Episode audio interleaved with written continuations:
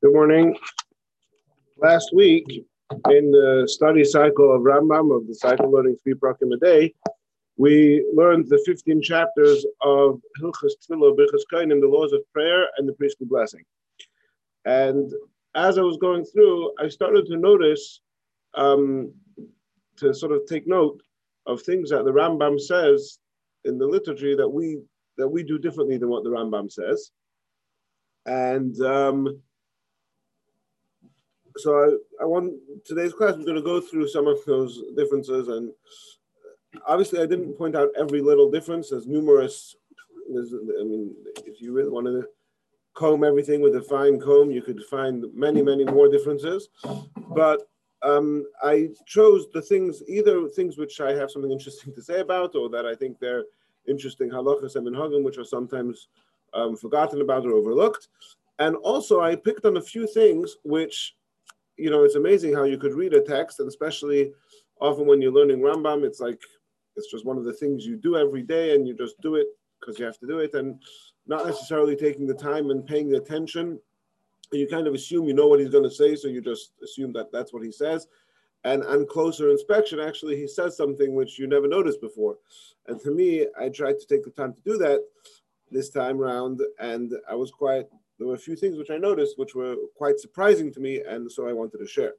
Now, it so happens that one of the things that the Rambam says differently than what we do is actually, um, obviously, many of them would have, you know, a worthy sort of, of an in-depth exploration and could do a whole class or part of a class on. But there's one specific one which which was is relevant actually to yesterday's davening, which I wanted to dwell on a little. I'm going to start from there and go a little bit in uh, depth into that one, and then um, we'll go back, sort of just review quickly the 15 chapters. I've pulled out a number of different halachas um, to, to dwell on. So I'm going to start off like this. Yesterday was a coincided two things. First of all, it was one of the Shabbosos of the three weeks. And we know that for the three weeks, the three weeks, precede, the three Shabbosos preceding Tisha B'Av, it is customary to read the, what's called the Tlosa de Puranisa, the three Haftarahs with um, of, chastising the Jewish people. And also, it was Rish Chodesh. And whenever Shabbos coincides with Rish Chodesh, there is the specific Haftarah for Shabbos Rish Chodesh, which we know as Hashamayim Kissi. So, what do you do when those two coincide? Um, so, there are different there are different customs. Now, here, here in, in Sefer Minhagim of Chabad, the Rebbe compiled a list of all the Haftarahs throughout the year where there are differences of custom, and um, he and he clarified what the Chabad custom is. And the last entry on the list is Shabbos Rosh Chodesh Menachem Av. Um, so the, the, list is actually copied into the Siddur in the back of the Tehillas Hashem Siddur. I'm not sure if it's in the annotated edition, but in the all Hebrew editions, it's there. Um, but this is in the way it's published in Sefer Minhagim. There's this footnote on the bottom that says as follows. So he says that on Shabbos Rosh Chodesh the correct haftarah to read is Shimu. We'll see soon what that is. And um, on the footnote, he brings over here, the Rebbe put over here an, an entry from his personal diary. He says that on Motzah Shabbos Chodesh, Tisha Menachem So um, Tisha B'Av must have been on, on Shabbos. And on that Motzah Shabbos, which is um, the eve of Tisha B'Av observed in the year Tafresh Tzadik, that's um, 1930. Yehopich L'Simcha should be transformed into a day of joy, Berlin. And um, so the Frierdiker Rebbe was also in Berlin. Um, or perhaps this was a different year. Perhaps he's writing that year in Tafresh Tzadik. Yeah. Either way, on one such occasion, he was talking to the Frierdiker Rebbe about the various customs for the Haftarah on this Shabbos. And he, the Frierdiker Rebbe told him, Amur Omar, Amur, my father said, who's my father refers to the Rebbe Rashab, Omar Pam Hashemayim Kissi, one year when it was such an occasion, and the Rebbe Rashab always was called up for the Haftarah, um, he said the Haftarah Hashemayim Kisi, which is the general Haftarah for Shabbos Rosh. Every, every Shabbos Rosh Chodesh. Kavur Shan Machadis, a few years later, V'chol Oita Pam Shchedesh Menachemav B'Shabbos again, Shchedesh Rav coincided with Shabbos. Omar, he said the Haftarah Shimu Dvar Hashem. Um, he said a different one, Shimu Dvar Hashem. Amar Oz, and he said then on that second occasion, that he regrets having said Hashemayim Kisi a few years ago. Now, as we'll see, both of these options, Hashemayim Kisi and Shimu, are legitimate opinions mentioned in Shulchan Aruch. For some reason, originally the Rebbe Rashab held one way, and we don't know why. Over the years, he um, he, he, changed his mind to the other one. Um, what caught my attention reading this was that he said he made an emphasis over the fact that he regretted having done it. Like, first of all, why is he regretting it? Like, they're both legitimate, and I don't know. For some reason, it just caught my attention that the Rebbe Rashab made a point of saying that he regretted his what he had done a few years ago, and um, I want to show you the sugya perhaps even explain what the Rebbe Rashab was, why he was emphasizing that he regretted it. Now, one thing that's very important to understand, and this is my personal reflections, having read um, Hilchus of the Rambam, that it's important to understand how the customs uh, that relate to Kriyas HaTorah develop and the order in which they develop. In other words, the initial, initially, there's a takana, there's a there is an institution made by Moshe Rabbeinu to read from the Torah every week. Then, come many years later, Ezra HaSofer, and he comes along and he adds more detail to that institution. We have to read also on Shabbos Mincha on a Monday and Thursday, uh, also on Shabbos Mincha. And he, Moshe Rabbeinu didn't say how many aliyahs there have to be. Ezra said how many aliyahs have to be. Numerous details were added by Ezra. And then at some point later, there was an additional takana that besides for reading the Torah, we also read the Haftorah, which is to read a section from the prophets. But it was not in any level um, institutionalized or canonized which Haftorah to read or which part of the Torah necessarily to read. It was, it was, it took time to yeah, then eventually they developed a custom. Okay, we're going to read the whole, Torah, and there were actually two um, cycles. One cycle, which is what basically, as far as I know, everybody does today, is to finish the Torah in 12 months. Um, there was also used to be a cycle of finishing the Torah in, in 36 months, in three years. Um, and also which which readings we do on different holidays and which readings we do on on on on, on, on have, which haftarahs we do on specific weeks and specific holidays. All of that developed over time.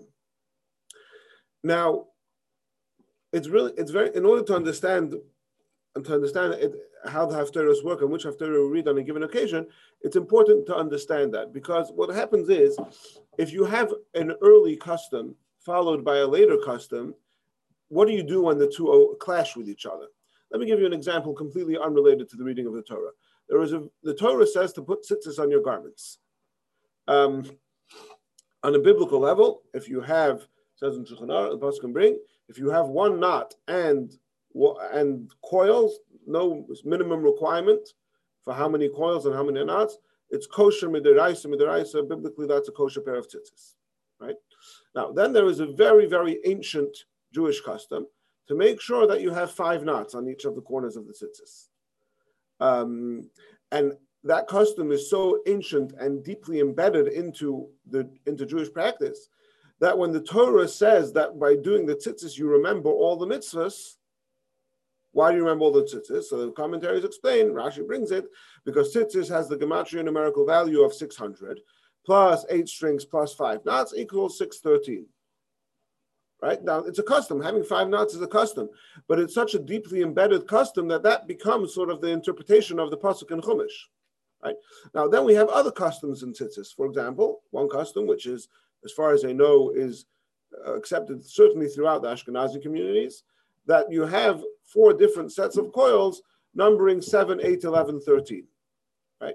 Now that's a very, it's, it's also an early custom, but not as early. And then you're going to have to ask the question, which could happen. Let's say you have a very minimum, minimum, minimal amount of string. when those two customs clash with each other, which one are you going to do? Right? And obviously, it's going to be more important to have five knots yeah, if you somebody would be stranded somewhere in very short amount of string and you had to prioritize, we would say it's more important to have five knots than to have um, those specific number of coils around each each section of the tzitzis. So that's just an example how understanding the framework and the history of the development of the customs um, is important to understanding how to approach this. Now, another unique thing, before we get into the specifics of this Haftarah, another unique thing um, with the halachas of Kriyas HaTorah and the Haftarah is that usually, and those who have been following this class have seen this on numerous occasions, uh, any given halacha, you start tracing back the halacha back to the Gemara or the Mishnah, and pretty much there's a straight, for the most part, there's a straightforward path. The Mishnah says this, the Gemara says that, the Taisa says this, the Rosh says that, the Torah, the Shulchan Aruch, and it's at least generically, it's a predictable path to trace the current minhag back to the Mishnah and the Gemara. There are exceptions to that rule, and there are a lot of exceptions to that rule when it comes to which readings we do, both from the Torah and the Haftorah. And I'll show you here a quote from a Tosfos in Psachim, where Tosfos says um, that there are many things of a Dvarim, there are many things. Tosfos is not specifically talking about Torah reading here, but look at the examples he gives. Dvarim, there are many things on the. We rely out, base our practice on external books, external meaning not the Talmud. And we uh, we, we depart from what our Gemara says. And the examples he gives, I don't want to read the whole thing now because it's going to, but, but the example he gives is that when it comes to Shabbos Rosh Chodesh of yesterday, we don't read the Haftarah that the Gemara says to read. Why not? Because we're going to rely on a Tosefta, an alternative brisa or some tradition that, that's recorded elsewhere, which is not recorded in the Talmud when it comes to that. Now, of course, reading of the Torah is not the only example of this. There are exceptions to every rule. But I think that it would be true to say that specifically when it comes to the readings of, of, of certain, what we read on certain holidays, etc., that that seems to be departing from what the Mishnah and Gemara says um, on a number, uh, uh quite on a number of occasions. Now, so again, originally the takana is you read from the Torah every Shabbos, and you do a haftarah. what the haftarah is. There's no, um, there's no, everybody could choose. And then as time goes on, customs develop as to which haftarahs are read. Initially, it seems to me that initially the, the, the haftarahs for specific occasions are chosen, right? And then later became standard text for every single parsha what the given haftarah for that one is. Now, uh, I'm going to put here on the screen, hopefully we could get the whole thing onto one screen. One, two, three, four. This is basically four different passages of the prophets, which are going to serve as the basis for four or five different Haftarah options. Um, let's look at these. The Gemara says in Megillah, Daf Lamed Aleph, at the end of Lamed Aleph, that when Rosh Chodesh falls on Shabbos, the Haftarah that we read is V'hoya Midei Chodesh. Um, now we call that Hashemayim Kisi. That Haftarah comes from the last parak of Yeshaya, chapter 66 of Yeshaya, which starts off with the words Koyamar Hashem Hashemayim Kisi, which is how we usually refer to it, the Haftarah of Shemayim Kisi. The Gemara refers to it as Vahoya Midechedesh because the very last, or the, actually the second to last pasuk of that chapter is Vahoya Midechedesh B'chodsheh, that it will happen every single month that people will come to prostrate themselves before Hashem. And the relevance is that because it mentions the word Chodesh month, it's appropriate to read that passage of the prophets on um, on Rish Chodesh.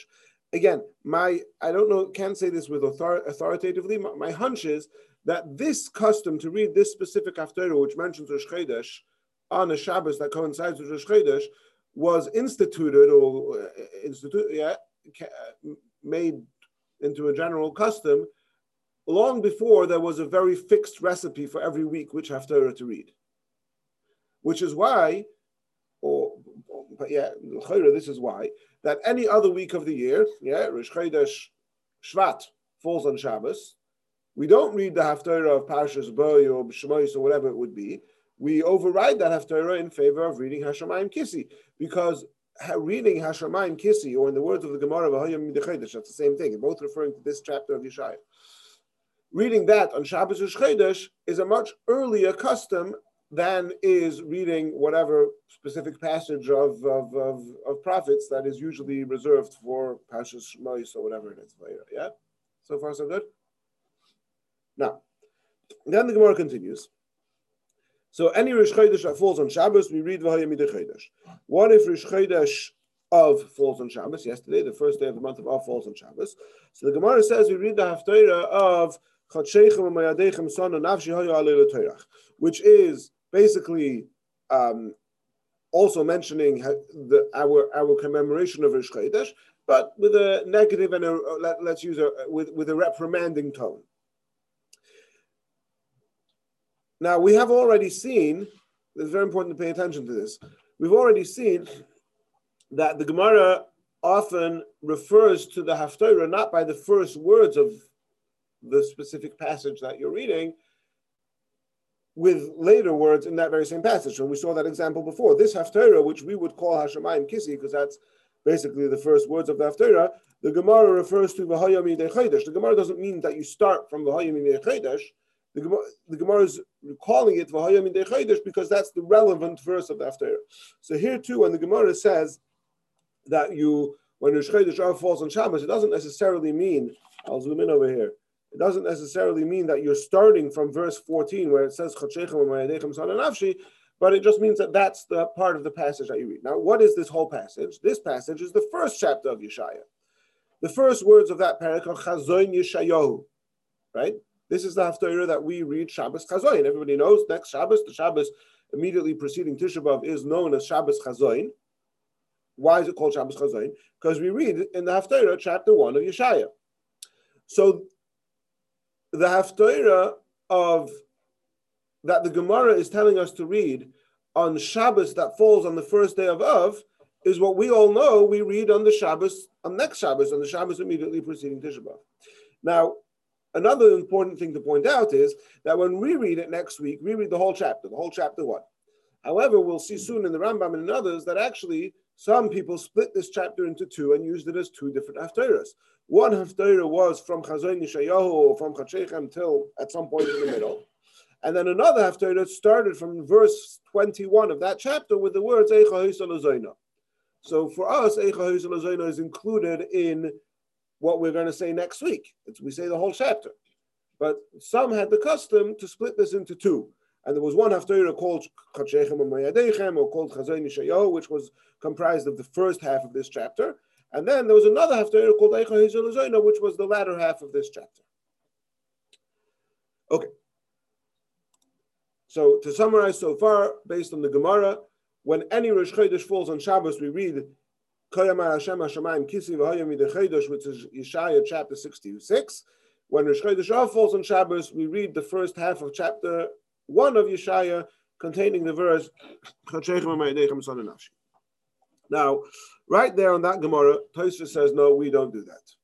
Because we have a custom, says Tosfos, which is not mentioned explicitly in the Gemara. It's important to remember this. The custom that we all, again, it's axiomatic, we all know about this. It's not mentioned in the Gemara. What's that custom? That for the three weeks preceding Tisha B'Av, we read um, three haftarahs plus of the Puranusa. We read three um, of um, of uh, what's the word we used? Um, chastising the Jewish people. So now that we, so now those three those three Shabbosos, which are taking are, have a, a, a designated haftarah, and if Rosh Chodesh falls on Shabbos, that's obviously going to be one of those Shabbosos, which already has a designated haftarah. What are the three haftarahs? So Tosfos says that the three haftarahs that we read, which is indeed our custom, is Divrei Yirmiyahu, that's the first one, which we read that a week ago, which is chapter one of Yirmiyah. The second one is Shimu, which is chapter two of Yirmiyah. And the third one is Chazoin, which is chapter one of Yeshaya. Those are the three haftarahs which we read every single year for the, what we call the three weeks, for the three Shabbosos preceding Tisha B'Av. Says Tosfos, now that we have this custom to read those three, so you can't read Chachechem Umayadechem on Rosh Chodesh that we read Chachechem Me'adechem next Shabbos on, on the day before Tisha B'Av. What do we read on Shabbos Rosh Chodesh We read Shimu, which is always the second Haftarah um, for for of the three weeks. Now here we're overriding a Gemara because the Gemara says specifically that on Rosh Chodesh of you read Chachechem Not only that, and you're making a you're, developing a, a, different minhag to read Shimul. Not only that, even if you say, okay, we read Chachechem next week, says Nishkefelach, but then there's another Gemara that says that you have to read on Shabbos Rosh Chodesh Hashemayim Kisi, right? Isaiah 66, this one. So even if you want to tr- tr- say that we have this other custom and therefore we're going to treat Rosh Chodesh of as any other Shabbos, as any other Shabbos Rosh Chodesh, still, if it's Shabbos Rosh Chodesh, we're supposed to read Isaiah 66. So essentially what Tosfos is saying, that this minhag that developed to read the three haftarahs of the three weeks overrides the Gemara that there's a special haftarah for Shabbos Rosh Chodesh. That's essentially what Tosfos is saying. Um, why should that minhag override? So basically, there's two suggestions made in Tosfos.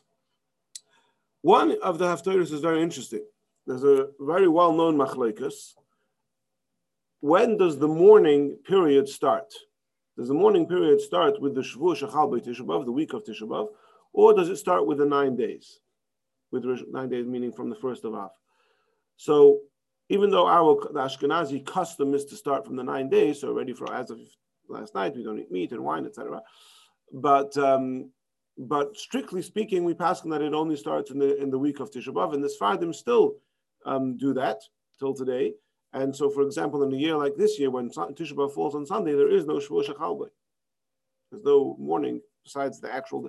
For Sfardim this year, there's no limitations on eating meat or drinking wine besides the day of Tisha B'av and the following morning. Um, so Tosfos, one of the suggestions Tosfos and other Rishonim make is that the Gemara that says that you have to read Chachechem and which is Chazon Yeshayahu on Tisha sorry, on Rish of, that follows the opinion that says that the mourning starts with the beginning of the nine days. But we push it off to next Shabbos because we paskin that the mourning only starts in the week of Tisha B'av and therefore we postpone that Haftarah to next week, and we retain our regular cycle of reading the Haftarahs of the three weeks, um, even when Rosh Chodesh falls on Shabbos. Yes? So far, so good? Additionally, Tosis says that our custom is based on a Tosefta. That even though the Gemara says um, that we should read this Haftarah, our custom of reading the three Haftarahs is based on a Tosefta which is also Tanaic teachings. And like I said before, even though the rule of thumb would be that we would override the Tosefta in favor of a Gemara, but there are exceptions to the rule, and this is one of the exceptions where we're following a Tosefta and um, parting ways from what the Gemara tells us to do. I want to show you one very interesting thing in Tosfos, which is uh, not because it's really relevant to the discussion, it's just fascinating. It's not, there are Rishonim who write like this a lot, but it's quite rare to see. I don't recall ever seeing anything like this in Tosfos, where Tosfos is discussing the custom of the seven haftarahs following Tisha B'av, the seven custom, uh, of comfort, which we read, and he gets into some of the details, and he says this is what you have to do, and then he says, the loy kedivrei Rav Hachovel," not in accordance with the words of the Rav Hachovel. Now, literally, Rav Hachovel means the the captain of the ship, but it could also mean the, the rabbi who is causing damage, who who turned things upside down, on Omavalvil, and he confuses everyone to say a different custom. You know, whatever. It's just interesting that Tosfos uses such a sharp notion to um, to exclude actually what happens to be um, the shita of the Rambam about there, and there's some discussion if Tosfos is actually who, which of the Balei Tosfos wrote this Tosfos, and is he explicitly referring to the Rambam or not? Beyond the scope. Okay.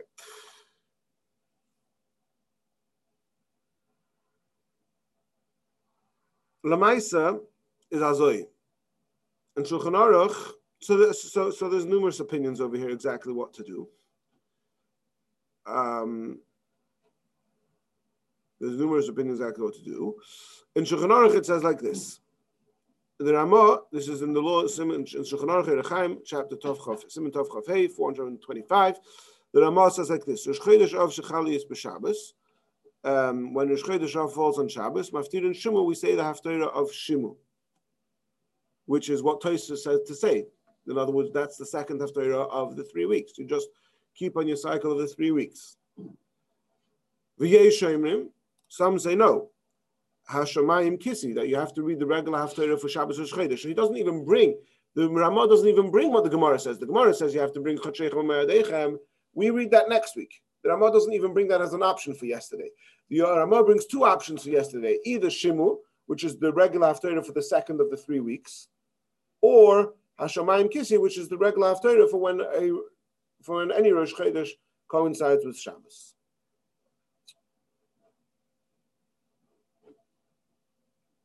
V'chein Iker, the primarily we pass like that last opinion. So according to Shulchan Aruch, we should read the Haftarah of Hashem, according to the Ramah, right? It says you're supposed to read the the, the Haftarah of Hashemayim Kisi, which is the one for any other Rosh Chodesh that falls on Shabbos. So if there's an established minhag to read um, Shimu or to read something else, whatever, then you follow the custom. But the Ramah is paskening that if there's no established custom, then we should read Hashemayim Kisi.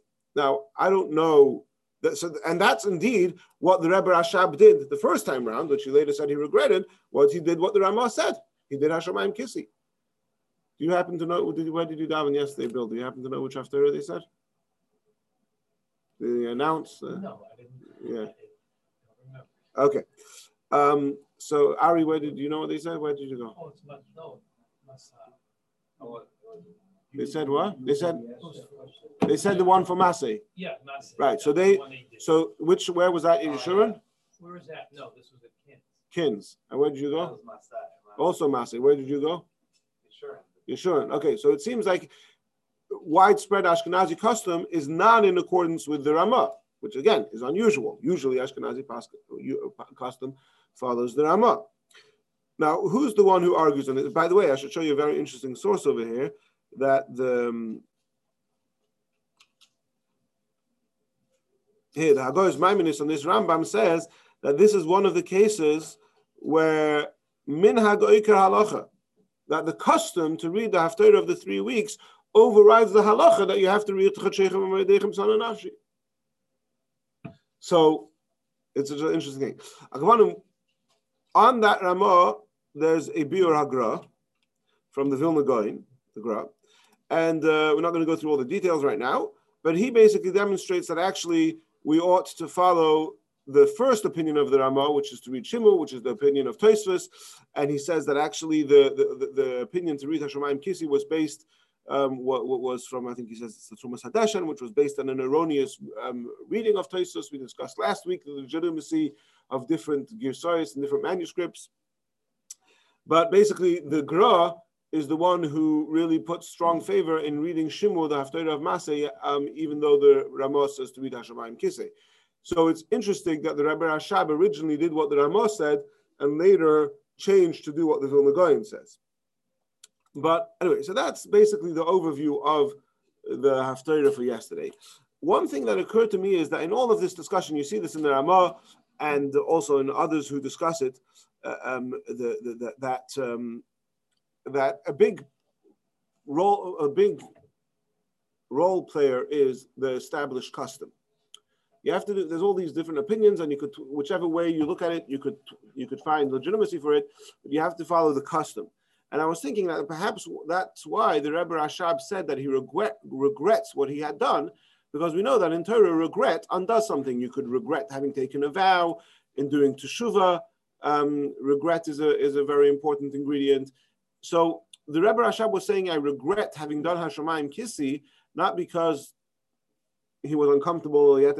By declaring that he regrets it, what he was perhaps trying to accomplish was to say that I haven't established a minhag to do Hashemayim Kisi, and therefore I shouldn't be able to change now. That it's not just you know talking, but there was actually sort of a halachic reason why he wanted to emphasize that he had that he regretted what he had done a few years ago. So it's not so that that should um, be sort of um, established as precedents to having established a custom. Yeah. Okay. Now it's interesting to note. Very, there's a very interesting thing. The bottom line is. Yeah. The Ramah says Ramah is the um, so when, when the statement that, that um, the halacha is one thing and the minhag is something else, is, that, is that what the, the halacha in this halacha in this context is brought by the Hagoyos Maimoniyos on the Rambam. And well, the interesting thing is in the Rambam, and again, remember, it's very important to pay attention to the order in which things are presented. And the Rambam is very systematic that way. And he says, this is in chapter 13 of, of Hilchas Tefillah, he says, um, That's the Haftarah for Rosh Chodesh Av, right? What would you do on that Shabbos? Yeah, let's call it Pashas Masay if it wasn't Rosh Chodesh. You would read the, any Haftarah you want, right?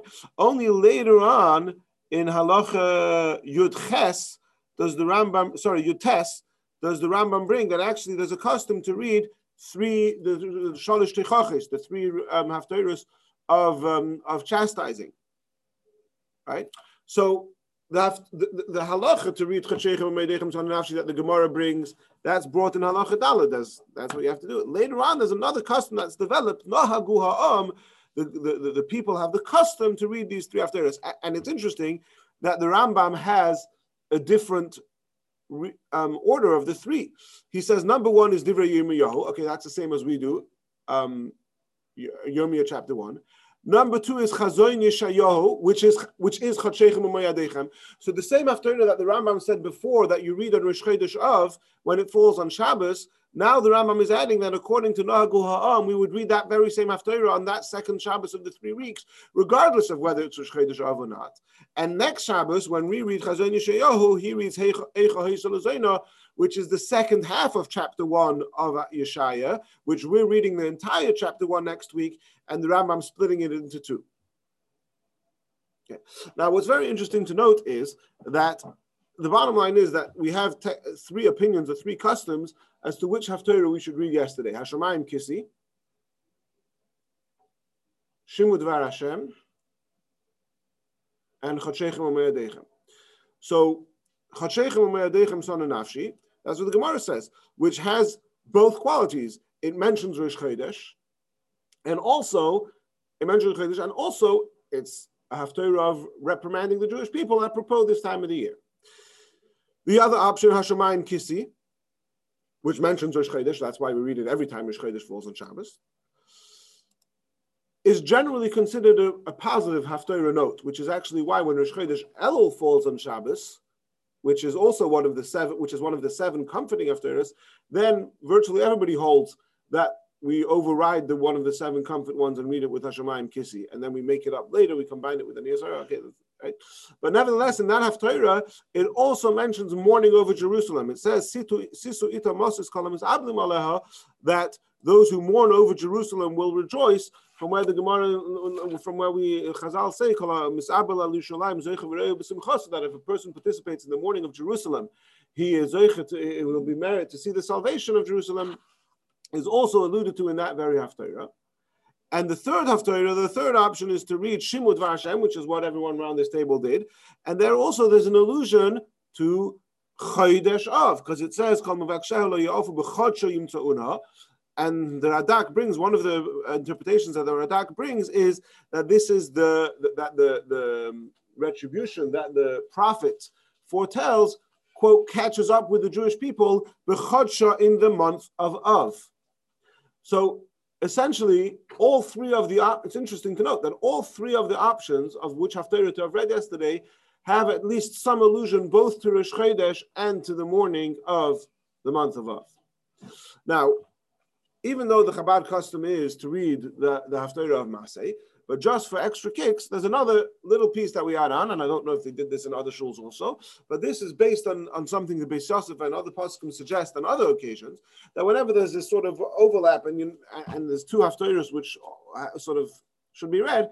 So there's this um, there's this compromise or this extra thing you could do is that after you read whichever haftarah you read, you also read the first and last pasuk of the other one. So, for example, yesterday we read the Haftarah of Shimud Hashem, and then we also added on the first and last pasuk of Hashemayim Kisi, which explicitly includes the verse V'hoyomidei Chodesh, mentioning the words of Rish Chodesh, the, the, the, the, day of Rish Chodesh. So, B'meila, that sort of we're covering ourselves on more bases that that, that not only are we doing the custom of Shimu, but we're also covering our bases, at least for the bare minimum, of the other Haftarah. Yeah? Did they do that in, in, in the other shuls? No. Okay. Um, so that, again, that custom to do the first and last pasuk of the Haftarah eh, of another Haftarah is mentioned by the Beis Yosef. I, think he mentions it in regard to Rosh Chodesh Elul, but we use it for Rosh Chodesh Elul, we use it for Rosh Chodesh Nisan, we use it for Rosh Chodesh Adar, we use it for Rosh Chodesh Tevis. Whenever there's an overlap, we use it every time Rosh Chodesh is Shabbos and Sunday, where there's two opinions. Do you read the Haftarah of Rosh Chodesh do you read the Haftarah of Machar Chodesh? We do both.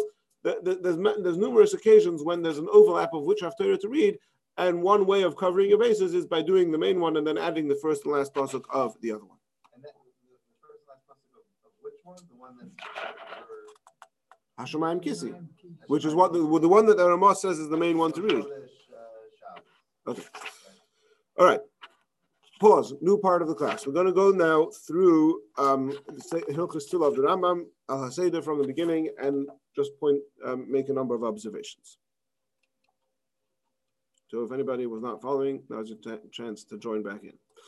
First of all, in the introduction to Hilchas um, Tefillah Kainim, the Rambam brings that there's a biblical positive commandment for the Kohanim to bless the Jewish people every day, and we all know that at least um, for Ashkenazim in the diaspora, um, it's not customary to do that. We only duchen what we call duchening on Musaf of Yom and again beyond the scope to go into why and how and etc. But that's just uh, worth noting. Okay.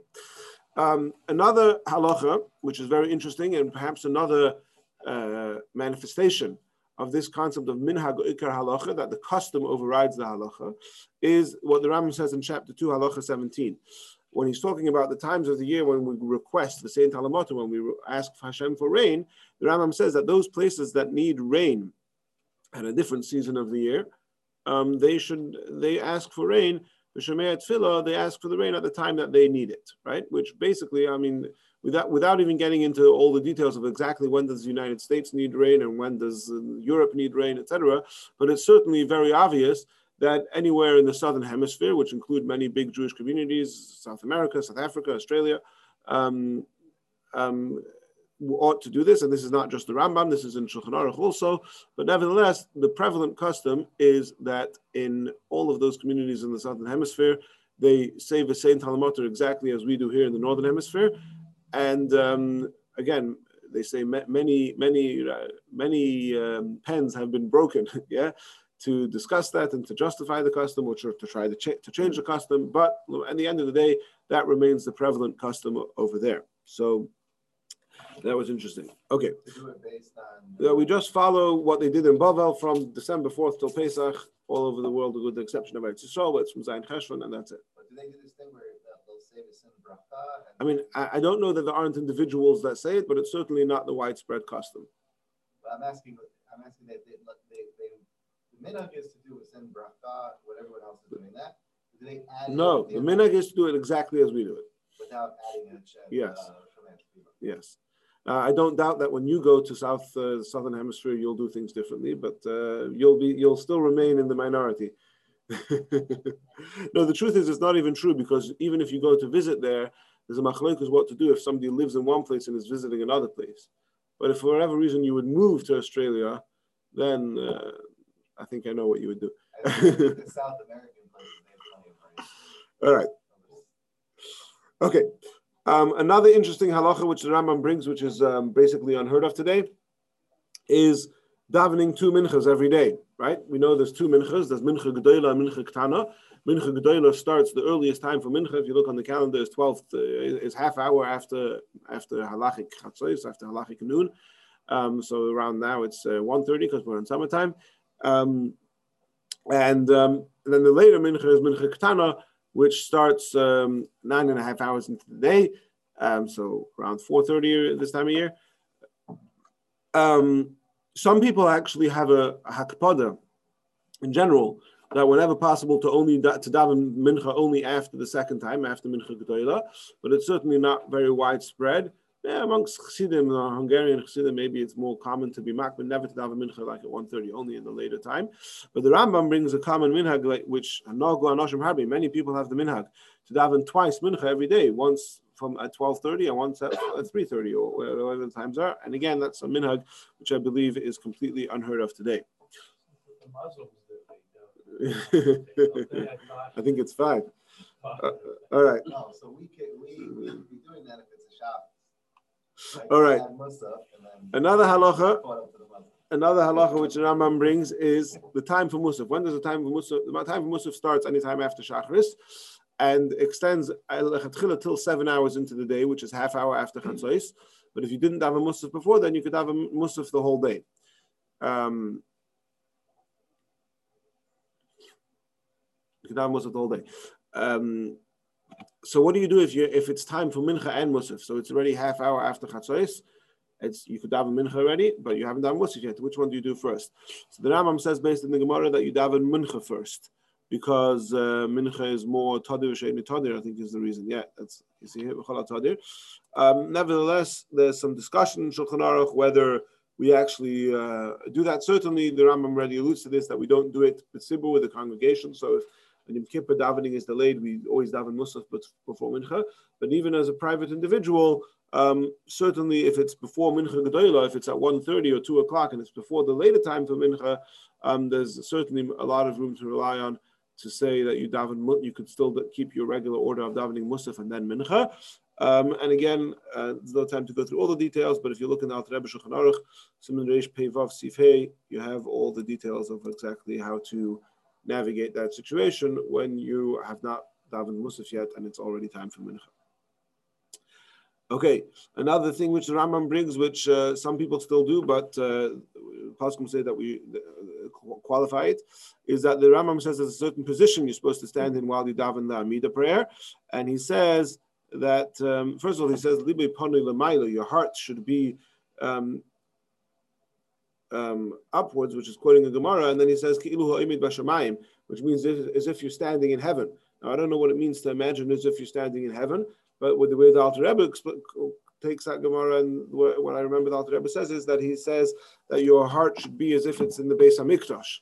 So perhaps that's more uh, relatable than imagining you're standing in heaven. Either way, then the Rambam says that the way you should stand with Amida is that you have both of your hands, um, your right hand on top of your left hand on your heart. Um, and uh, like your Eved Rabbi, like servant stands before his master. But the Pasuk qualify that that that's only the way you should do in a place where it's the norm to stand that way in front of uh, kings or honor aristocratic people. But basically, you should always stand the way it is. Um, everybody should you should stand I mean, the way you would stand when you were talking to uh, a, a prominent individual. Okay, here the, later on the, the Rambam brings the custom that some people have the custom to do nefilas apayim, which is what we call tachanun, where we sit down after the Amida and, and rest on our arm and say a, a psalm. So the Rambam says that there was some yichidim, there were some people who do this by Ma'ariv also. Common practice is that we just do it Shachris and Mincha. There were some who do it by Ma'ariv. And nowadays I think it's unheard of to do it by Ma'ariv, but there is one relevance to this is in the days of Slichas, um, where actually the Chabad custom is that we don't uh, fall on our heads. But there's one paragraph of Slichas, David El Gad, if you look in most outside of Chabad, everybody sits down and leans their, their head on their arm for that paragraph. In the Chabad Slichas, it says we don't lean on our arm, right? Because it's, but but that's also a little bit um, related to this discussion because Slichas, at least in its original form, was said during the nighttime, very early in the morning. And so that, that depends on this discussion of whether you do Nefilas Apayim after Ma'ariv is also connected to whether or not you do Nefilas Apayim when the, in the days of Slichas as part of that. Um, okay, later on, uh, moving on to chapter six of Hilchas Tefillah, the Rambam says that in addition to the standardized text of the Amida, you could always add in a prayer for something specific that you need. Um, so the example the Rambam gives is that if you know if you have a sick person, you add in Mevaksh Rachman, you daven for him in the bracha of Refainu. If you need the parnasa, you add in a request in the bracha of Baruch Aleinu, etc. And then he says, "Ve'imratza." If you would like to, lishal kol tzrachim b'shemei tefillah If you want to just just say the text of the Amida as it is and add in all your personal supplications in the one bracha of Shemet Tefillah of Shema that is also fine. So I thought it noteworthy that there's a letter from the Rebbe published in Likkutei Sichos, volume 39, Lamites, page 281, where the Rebbe says that any additional um, prayers that you want to make, make including uh, for healing for somebody, um, for, for specific individuals, is better if it's done in the bracha of Shema not to do it in the quote unquote appropriate bracha of the Amida, but to, to, to package it all together in Shema Koleinu like the second option that the Rambam brings. Um, okay, You see advantage in that? um, I don't know. It doesn't explain over here. I assume it's. If I had to guess, I would say that it's connected to the general mystical approach of all the words and the number of letters and the number of words being very specific. And so we don't want to. We don't want to. We, we prefer to do it in a way that it's all in one bracha, so we don't quote unquote mess with the with the exact liturgy of the other ones. But that's a guess. It could be completely off the mark. I have no idea.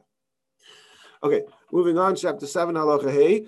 Um, the Rambam says that there's a special prayer to say, not a prayer, a special text to say before you go to the bathroom, and that is addressing your the angels that are accompanying you. Um, Hiskabdu mechubadim, you know, basically politely telling them that I'm going to take leave of you to take care of my bodily functions, and just wait for me over here. And uh, you know, so it's it's again, this is of course based on the Gemara, but nowadays nobody does this, and I believe the Paskim say that we don't consider ourselves worthy to have angels accompanying us all the time. Um, anyway, I just thought that was interesting. There's also some discussion of exactly what these words mean um, and how does this fit with the Rambam's very extreme approach about not um, not asking a blessing of any intermediary. And there's different girsois in this Rambam. Um, but okay, we'll move on. Um, later on, okay, so here we have two two things that the Rambam says with regard to the morning blessings. We know we have the whole list of morning blessings, uh, thanking Hashem for our clothing, for standing upright, for, for a belt, for a hat, for yeah, all of those things. So there's two things which the Rambam says, which nowadays um, we don't do. First of all, the Rambam says that you should only say the blessings that you were nischayev with. So if you didn't hear the rooster, then you don't say Vivina. And if you do, are not wearing a belt, then you don't say B'Gvura. And if you are not wearing shoes, etc., then you don't uh, say that one. Lamaisa, the Maisa, that's not the custom. The, the, the custom today, as far as I know, amongst all communities, is that we say all of those brachas every day. And um, two reasons. First of all, I think uh, Kabbalah, there's sort of significance to that. But from the halachic perspective, the reason is that when we thank Hashem for belts and for shoes, it's not specifically for my belt and for my shoes, but it's uh, more of a general thing for um, uh, these things that Hashem created for mankind. There's also another thing which the What that mean, my belt, my shoes, as opposed to not necessarily? as opposed to thank Hashem for creating belts and creating shoes. So even if I'm personally I'm not wearing a belt or not wearing shoes, um, there, uh, we could still say it. Which is why, for example, on Tisha B'av and Yom Kippur, we don't say the bracha for shoes because then no one is wearing shoes. Um, the Rambam also says that you're not supposed to say all the brachas just at one time. You're supposed to say them as they happen. So not like you get dressed, put on your belt, and, and then you say those brachas. You're supposed to get dressed, mal b'sharuvim, put on your belt, Again, we also don't do that. Not only do we say, not only do we say all the brachas consecutively, one after the other, we even say the ones that didn't happen to us that day. Although the Alter Rebbe does paskin that ideally you should be machmir. So, for example, it's a good idea. One- one moment. Yes, That doesn't apply to that day, so we don't say it. that's right, because no one is doing it. But if I person, that's on Tisha B'av and Yom Kippur. But if for whatever reason today I decide to wear Crocs instead of leather shoes, I could still say Sha'asali Kotzarki because other people are wearing leather shoes. However, the Alter Rebbe says you should be machmir, and therefore if you if you're planning to not wear leather shoes, then that's fine. But if you're planning to wear leather shoes or you're planning to wear a belt, whatever it is, then I mean nowadays everybody has a belt because you have elastic in your pants or your clothes, underwear, whatever it is. But whatever you're planning to do anyway, you should do before you say brachas in order to be machmir according to the opinion of the Rambam. So put on your shoes or your leather slippers before you say brachas, then that's extra good. And some people even have a chumrah to buy a chicken just to make sure they could hear the rooster of the uh, crowing also. Uh, there's also some discussion, by the way. We have the last three brachas, Shaloi Sani Goish, Shaloi Sani Avish, Shaloi Sani Isha. So wh- what about a convert? Can a convert say the bracha, Shaloi Sani Goy, that Hashem didn't make me a goy? It's not true. Hashem did make him a goy, and then he became Jewish. Um, which basically is interesting. It's one of those cases where the widespread custom is according to the Kabbalists um, and not according to the halachic authorities. Uh, the widespread custom amongst converts is that they do say Shaloi Sani Goy, which um, it's more uh, again the Kabbalistic uh, Alpi Kabbalah. Uh, Shalei Sani refers to the fact that uh, while I slept, my neshama went up there and came back und- undamaged, and it wasn't uh, contaminated by being attached to a Gentile neshama. Um, so that could so that's every morning uh, anew. Um, and again, I believe the widespread custom amongst converts is to rely on that Kabbalistic approach and to say it, um, despite halachically it being questionable. We're not going to this. the Rambam address this? Yeah, the Rambam, the Rambam says even he doesn't say Shaloi Sani. No, he doesn't say explicitly Shaloi Sani Goy, but he would say he, even even Does it say it? he doesn't. No, he says Shaloi Sani Goy, he doesn't say about a. He doesn't talk about a convert. Yeah, that's what I'm asking. Yeah, Does it address this? yeah. We're also not going to discuss about what people should say Shaloi Sani Isha if they change whatever. Okay. um, that was for you, Ephraim. okay. Um, chapter 7. Oh, very interesting. So we say Kedusha. We have Kedusha. What's Kedusha? The Pasuk that the Malachim say, Kadosh, Kadosh, Kadosh. Um, so, uh, so we say that essentially three times throughout davening. We say it in the Kedusha, that's part of the repetition of the Amidah. We say it in Ovalati and Goel, which we say during the week. We say it after Shachris. On Shabbos, we say it before Mincha, and again on Motzaei Shabbos. And then also in the blessing preceding the Shema, we say Kadosh, Kadosh, Kadosh. So with regards to the Kadosh, Kadosh, Kadosh before the Shema, the Rambam says that just like that, you that only you could only say that with a minyan. We don't say Kaddish. You omit that section of the blessing of the Shema if you're not davening with a minyan. Yeah, he says here, he's talking about yeah. Uh, An individual who's davening without a minyan does not say kedusha as part of that bracha. However, the Rambam himself changed his mind about that, as is recorded in the response of the Rambam Simon Shin Yud Gimel, and also in um, it's brought down in Orchis Chaim in the name of the Rabbi Avram Rambam. The Rambam changed his mind about that. That we can say the kedusha as part of, as an individual in Birchus Krishma because we're not really saying kedusha. We're just saying that the angels say kedusha. You're not saying the pasuk sort of that we are sanctifying God. We're, we're, we're, we're recounting. We're not declaring our own kedusha. We, we are recounting what the angels do, and therefore that's okay. Um, however, we'll see, and, and we'll see soon. Very interesting what the Rambam says about Avodah Tzion. Moving on, um, in uh, chapter nine, the Rambam says Kaddish, and he says that you answer Yehesh Rabba Mevarach, Amin Yesh Rabba Mevarach, and that you answer Amin at the end of Kaddish, which is the Amir Biyolma V'imru Amin. He doesn't talk mention here the other parts of Kaddish, which are customary additions, Al Yisrael, Yehesh Lam Tiskabel. But those are the two amins that he mentions. Now, later on, at the end of the book of Ava, we have the Rambam Siddur. And over there, he adds on the additions at the end, Yeshlam Rabbah, you saw the various different uh, forms of Kaddish that we do. And he also adds that it's customary to add two additional amens to Kaddish, Shemei Rabbah Amen and Shemei Dekucha Brichu Amen, or whatever. But he doesn't say the uh, Amen of Yatzmach. The Rambam does have the words Yatzmach Bukani Vikariv Mashiach in his Kaddish, but he doesn't have Amen the way we say Amen after the Yatzmach. All right, then there is another later on in that same halacha. There's the concept of Peres al Shema, which again is not customary at all nowadays. That for the blessings of the Shema, the Chazan says them loud and people listen uh, instead of saying it on their own. Again, that's not common practice. Even the Rambam says that if you know how to say it on your own, you should. Okay. Now here's another thing which the Rambam says, and I did not notice anybody picking up on this. I looked around. Um, and again, this is a very good example of something which you could read a hundred times and not pay attention to. Um, that the Rambam holds that not only do you only say not only do you not say Tzion when you're davening without a minyan, even when you're davening with a minyan, only the Chazan says Tzion. Right? He says here, he's describing um, the order of davening um, with a minyan, and he says after the Amida, he stands up and everyone sits down and they read with him. What do they read with him?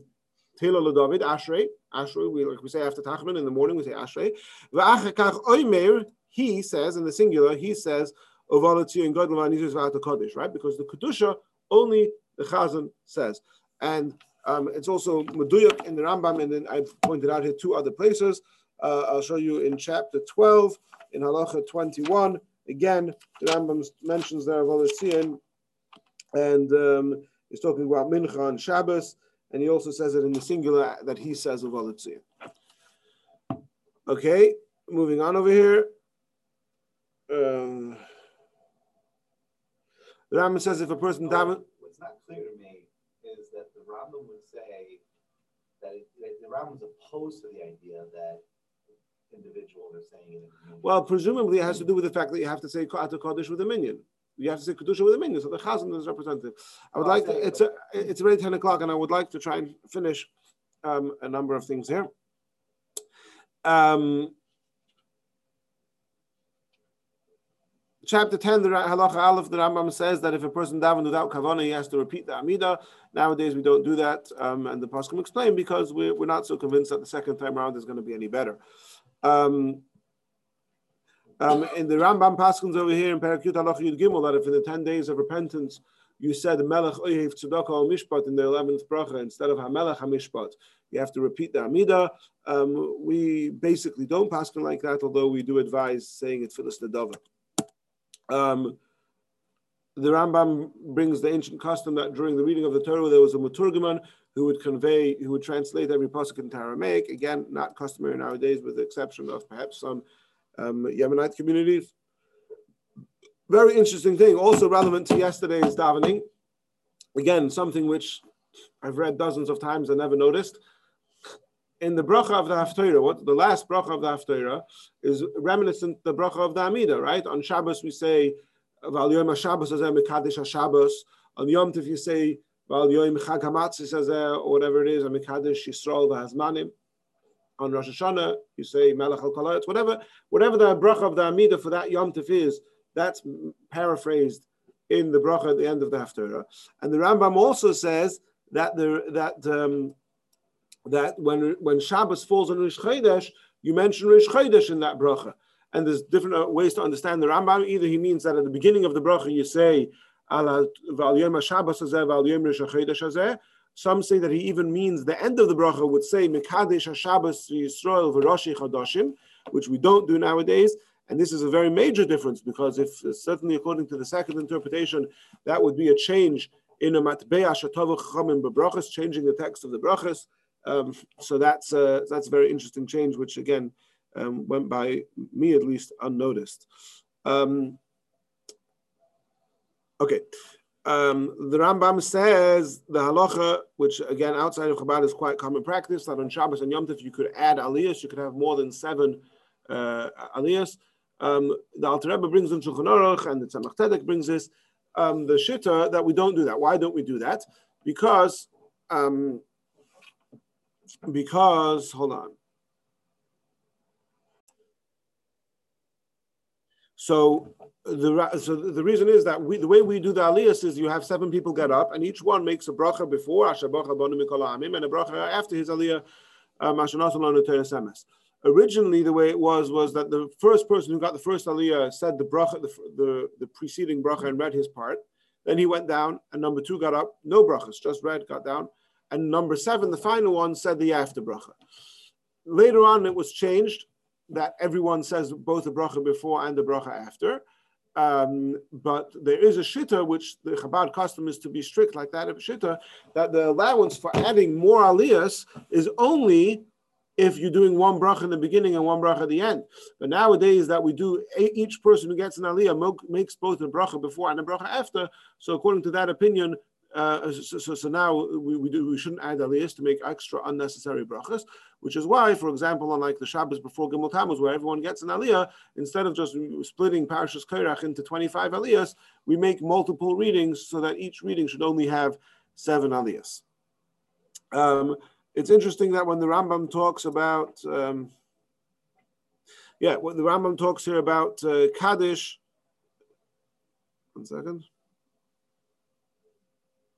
Yeah, the Rambam mentions a custom that uh, in, instead of saying like we, he mentions both customs. Instead of saying Kaddish before, we say Kaddish before Maftir, but the Rambam brings the custom of saying Kaddish only at the end, which is what we did um, with with Corona when, the, we weren't giving Aliyah, so we did use this opinion.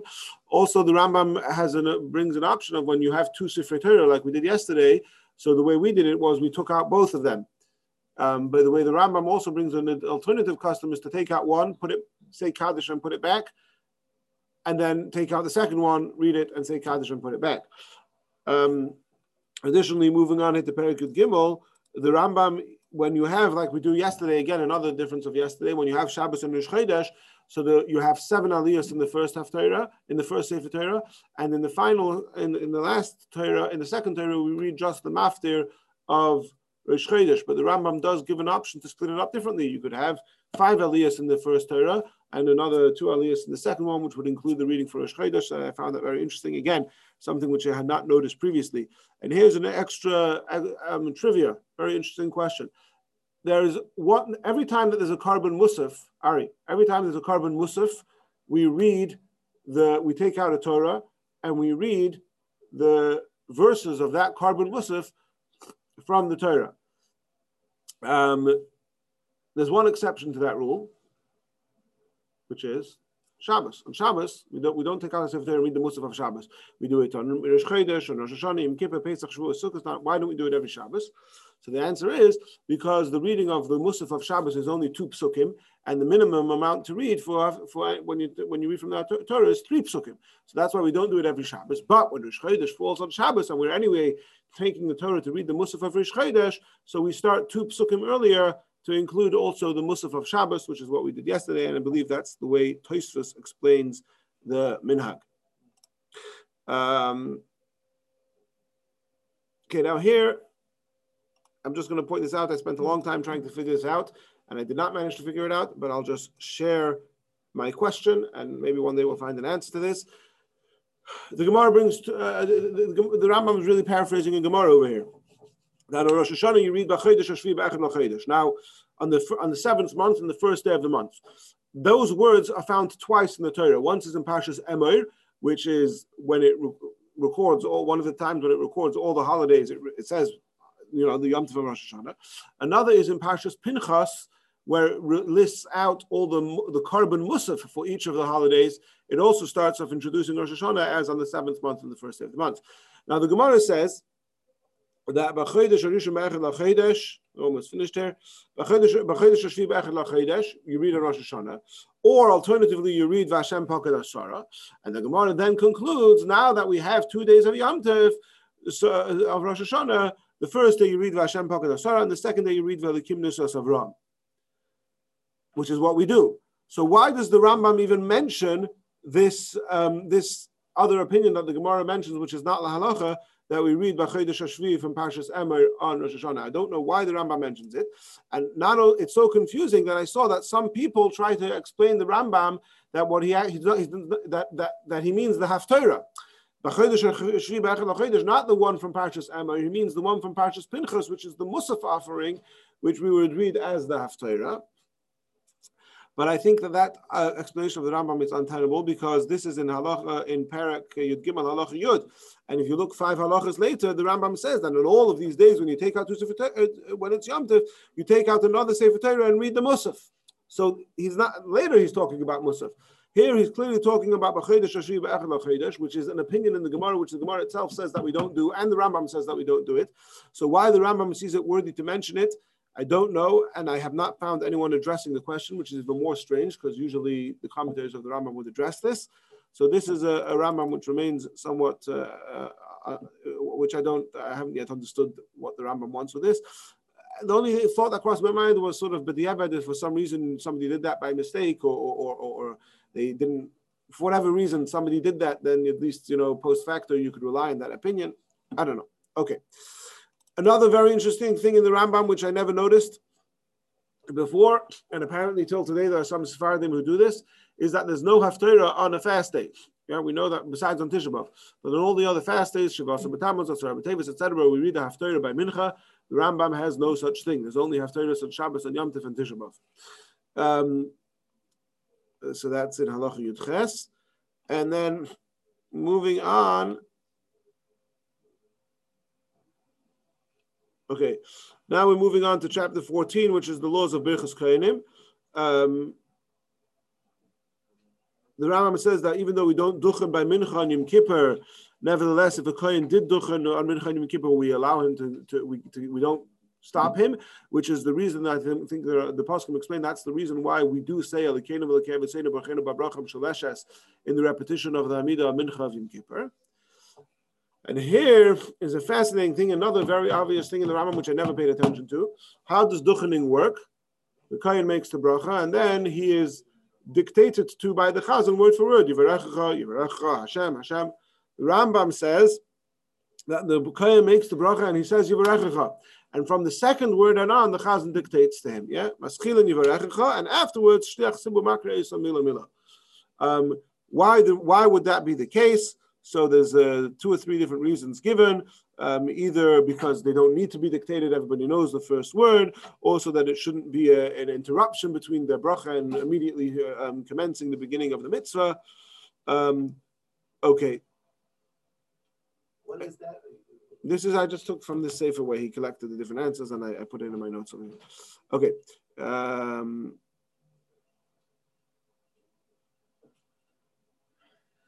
And then finally, two more things.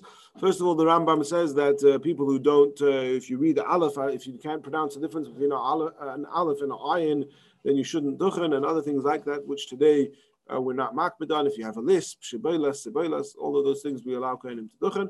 And last, but not least, of course, is that the Rambam says that in the repetition of the Amidah, when there's no duchening, um, for, for the Rambam, that would be if there's no kohen. For us, for us, that's any time during the year that we don't do duchen. When the Chazan says etc., that you don't say Amen. But our custom is that we do say Amen, or some have the custom to say Ken Yehiratzain, um, but we do say Amen during that one as well. Okay, that's uh, the end of my notes for this thing, and I hope everybody uh, found at least some of their examples interesting. Uh, Shibolis is the way that they, un- they were able to